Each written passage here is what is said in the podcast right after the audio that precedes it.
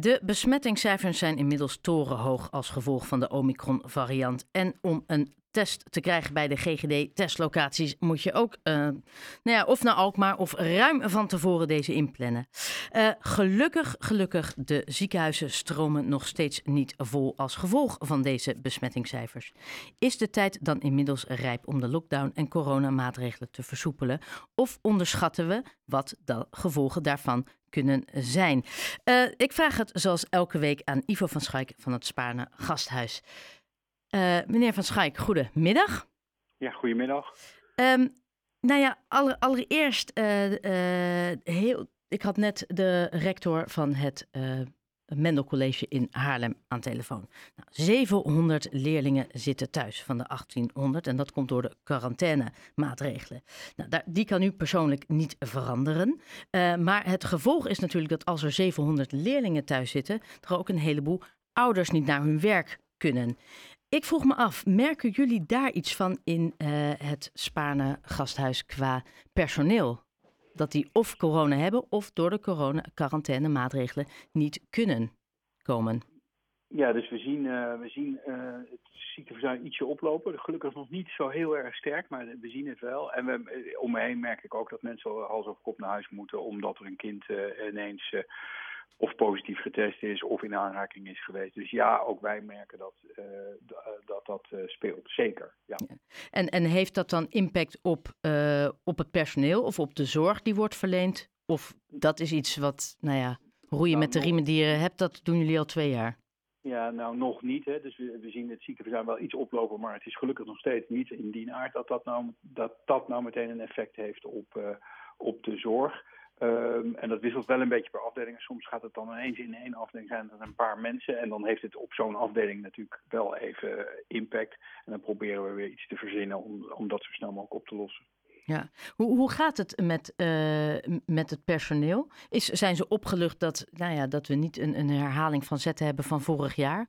Of toch nog steeds een beetje angstig voor ja, dat is, eigenlijk is dat dubbele gevoel precies zoals je het beschrijft. Er is een soort van opluchting van, nou, het lijkt eigenlijk, uh, uh, nou, het lijkt op dit moment mee te vallen. En iedereen heeft tegelijkertijd ook nog wel een beetje dat, uh, ja, die angst, of, of in ieder geval van, wat weten we zeker, wat komt er nou?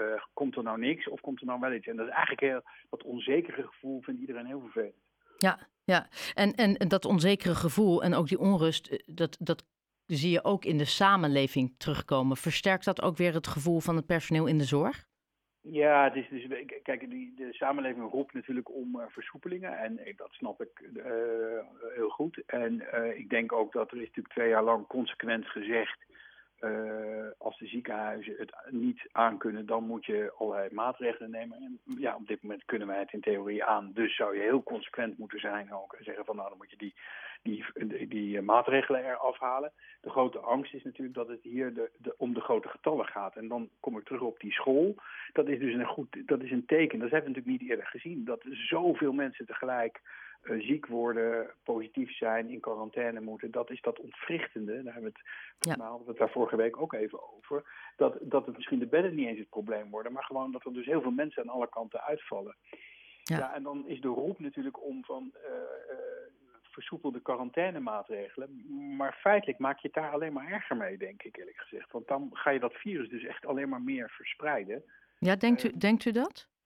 Ja, dat denk ik wel. Ik denk dat je, dat, dat virus verspreidt zich dus al vrij makkelijk. Als je zegt van nou, ik ga ook die quarantainemaatregelen loslaten, dan, dan zal dat virus zich nog weer ietsje makkelijker kunnen verspreiden. En maak je het in de eerste instantie alleen maar erger. Aan de andere kant wordt het misschien heel heftig daardoor. En, uh, en is het, maar is het ook sneller over? Dat zou kunnen, dat weet ik niet. Ja, ja en, en is dat niet het hele grootste probleem van deze hele pandemie? We weten het niet. Ja, dat is natuurlijk, en, en, dat is denk ik, je zegt het heel goed, dat is het grote, het is een nieuwe ziekte, maar die ziekte verandert dus ook steeds. Hè, want dit is echt compleet anders dan zeg maar de, de alfa-variant of de delta-variant. We kijken eigenlijk tegen iets heel nieuws aan weer. En weer weten we eigenlijk niet precies hoe de verhouding is tussen besmettingen en opnames. We zien bijvoorbeeld echt heel bijzonder en, nog, en, en ook wel op een bepaalde manier geruststellend. Het zijn vooral de mensen beneden de 59 jaar die, uh, die besmet raken. En je ziet die besmettingscijfers boven de 60 eigenlijk nauwelijks oplopen. Ja, en dat zijn natuurlijk de mensen die, die, we, die in die ziekenhuizen terechtkomen. En dat gebeurt dus niet. Dus dat is dat is natuurlijk het ongelooflijk goede nieuws op dit moment. Ja. En, en, en eh, wat betreft de mensen die in het ziekenhuis terechtkomen, uh, zijn dat nog steeds, hè, wat u een paar weken geleden zei, dat zijn dan de mensen die al onderliggende klachten hebben, mensen die niet gevaccineerd zijn. Uh, en hoeveel van deze mensen herstellen er?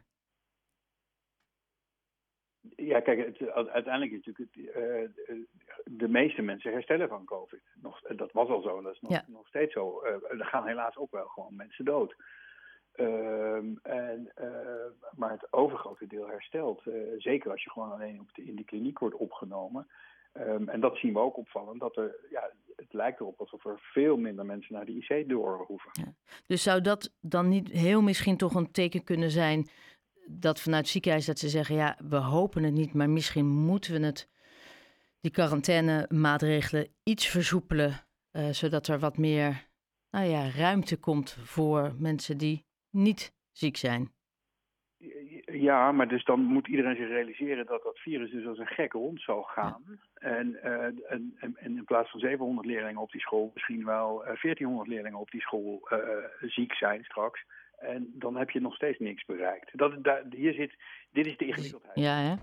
ja, want je kan ook zeggen, ergens moeten we niet rekening mee houden dat na deze variant komt nog een variant, komt nog een variant. En in hoeverre moeten wij uh, de maatschappij helemaal uh, uh, focussen op misschien wel dit blijvende virus?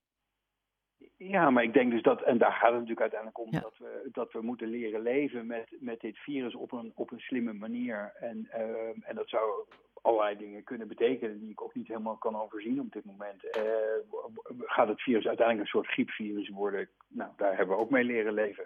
Uh, dus ik bedoel, dat, dat kan best. Alleen de vraag is wanneer gebeurt dat precies? Um, maar, dat we een lange termijn strategie moeten hebben, dat we niet de hele tijd de hele boel op slot moeten gooien, ja, dat, dat is natuurlijk hartstikke helder. Ja, en is dat ook iets wat binnen de ziekenhuizen, hè? Want u heeft natuurlijk heel veel artsen die hier al twee jaar mee bezig zijn, die zelf ook een idee en ook een visie. Er wordt natuurlijk ook binnen de ziekenhuizen en binnen jullie ziekenhuis veel gepraat over de toekomst.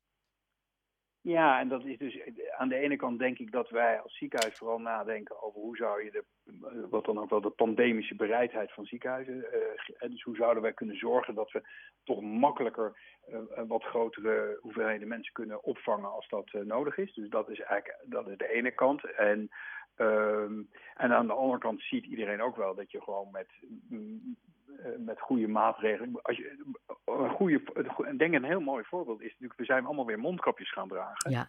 in het najaar. En we hebben weer geen griepseizoen achter de rug. Uh, dus je ziet wat, wat simpele maatregelen kunnen doen met zo'n bijvoorbeeld iets als griep. Ja. Is dat misschien ook eigenlijk de essentie? Want wat mij een beetje opviel in Nederland, het is alles of niets. Of we gaan helemaal dicht, of we gooien alles eruit. Zoals inderdaad ja. mondkapjes, anderhalve meter. Het hoeft ineens allemaal niet. Moeten we het misschien toch op dat vlak meer gefaseerd doen? Eventueel quarantainemaatregelen versoepelen, maar hou die mondkapjes er toch in. Bijvoorbeeld, ik, ik denk juist, eh, dus er zijn een paar van die basismaatregelen. Afstand houden, niet met grote groepen tegelijk. Let even goed op hoe je op je eigen gedrag draagt mondkapjes. Uh, dat zijn allemaal kleine bijdragers, maar samen maken ze heel veel uit. En, uh, en ik denk dus dat we dat, dat, dat zouden we ervan kunnen leren. Dat je, uh, dat je die basismaatregelen eigenlijk uh, voorlopig gewoon moet handhaven. En dan kun je waarschijnlijk heel veel andere dingen kun je versoepelen. Ja. veel ziekenhuizen hebben meer ruimte nu om uitgestelde operaties uit te voeren. geldt dat ook voor het Spaarne Gasthuis? Ja, we, zijn, we, zijn, we starten gelijk aan weer de, de wat normalere zorg en de gewone zorg zijn we aan het, uh, aan het, uh, aan het doen. Um, dus de, antwoord is ja, dat is wel een hele operatie om, om goed te bepalen wie er wanneer moet uh, aan de beurt is. Maar dat, dat, er is meer ruimte, zeker. Ja, nou ja, en dan morgen Mark Rutte en Ernst Kuipers die mogelijkerwijs, dit wordt gefluisterd, toch quarantaineversoepelingen aan gaan kondigen. Uh, nu bent u directeur van een ziekenhuis en uh, zit u niet in Den Haag. Um, zou, is dat iets wat, waarvan u zegt, nou liever niet, maar als, dan begrijp ik dat ook, of liever niet, punt? Um, nou, uh, laat ik zo zeggen dat Ik denk dat ze heel goed de risico's moeten afwegen, zou mijn advies aan hen zijn van wat doe je nou met de verspreiding van dat virus? Want dat is volgens mij, je wil dat virus niet te veel verspreiden. Als zij die afweging goed gemaakt hebben en ik hoop dat zij de weging maken tussen alle andere dingen, dan is dat, uh, dan is dat de weging. Ik hoop eerder, maar ik hoop wat mij betreft quarantaine wel en horeca en... Uh, uh, en cultuur open zou ik fijner vinden dan horeca, cultuur dicht, maar wel de quarantaineregels versoepelen. Ja, ja, en ook daarin bent u alles behalve de enige. Uh, uh, van Schuik van Spaarne Gasthuis, wederom dank voor deze toelichting en tot volgende week. Tot volgende week, dag. Dag.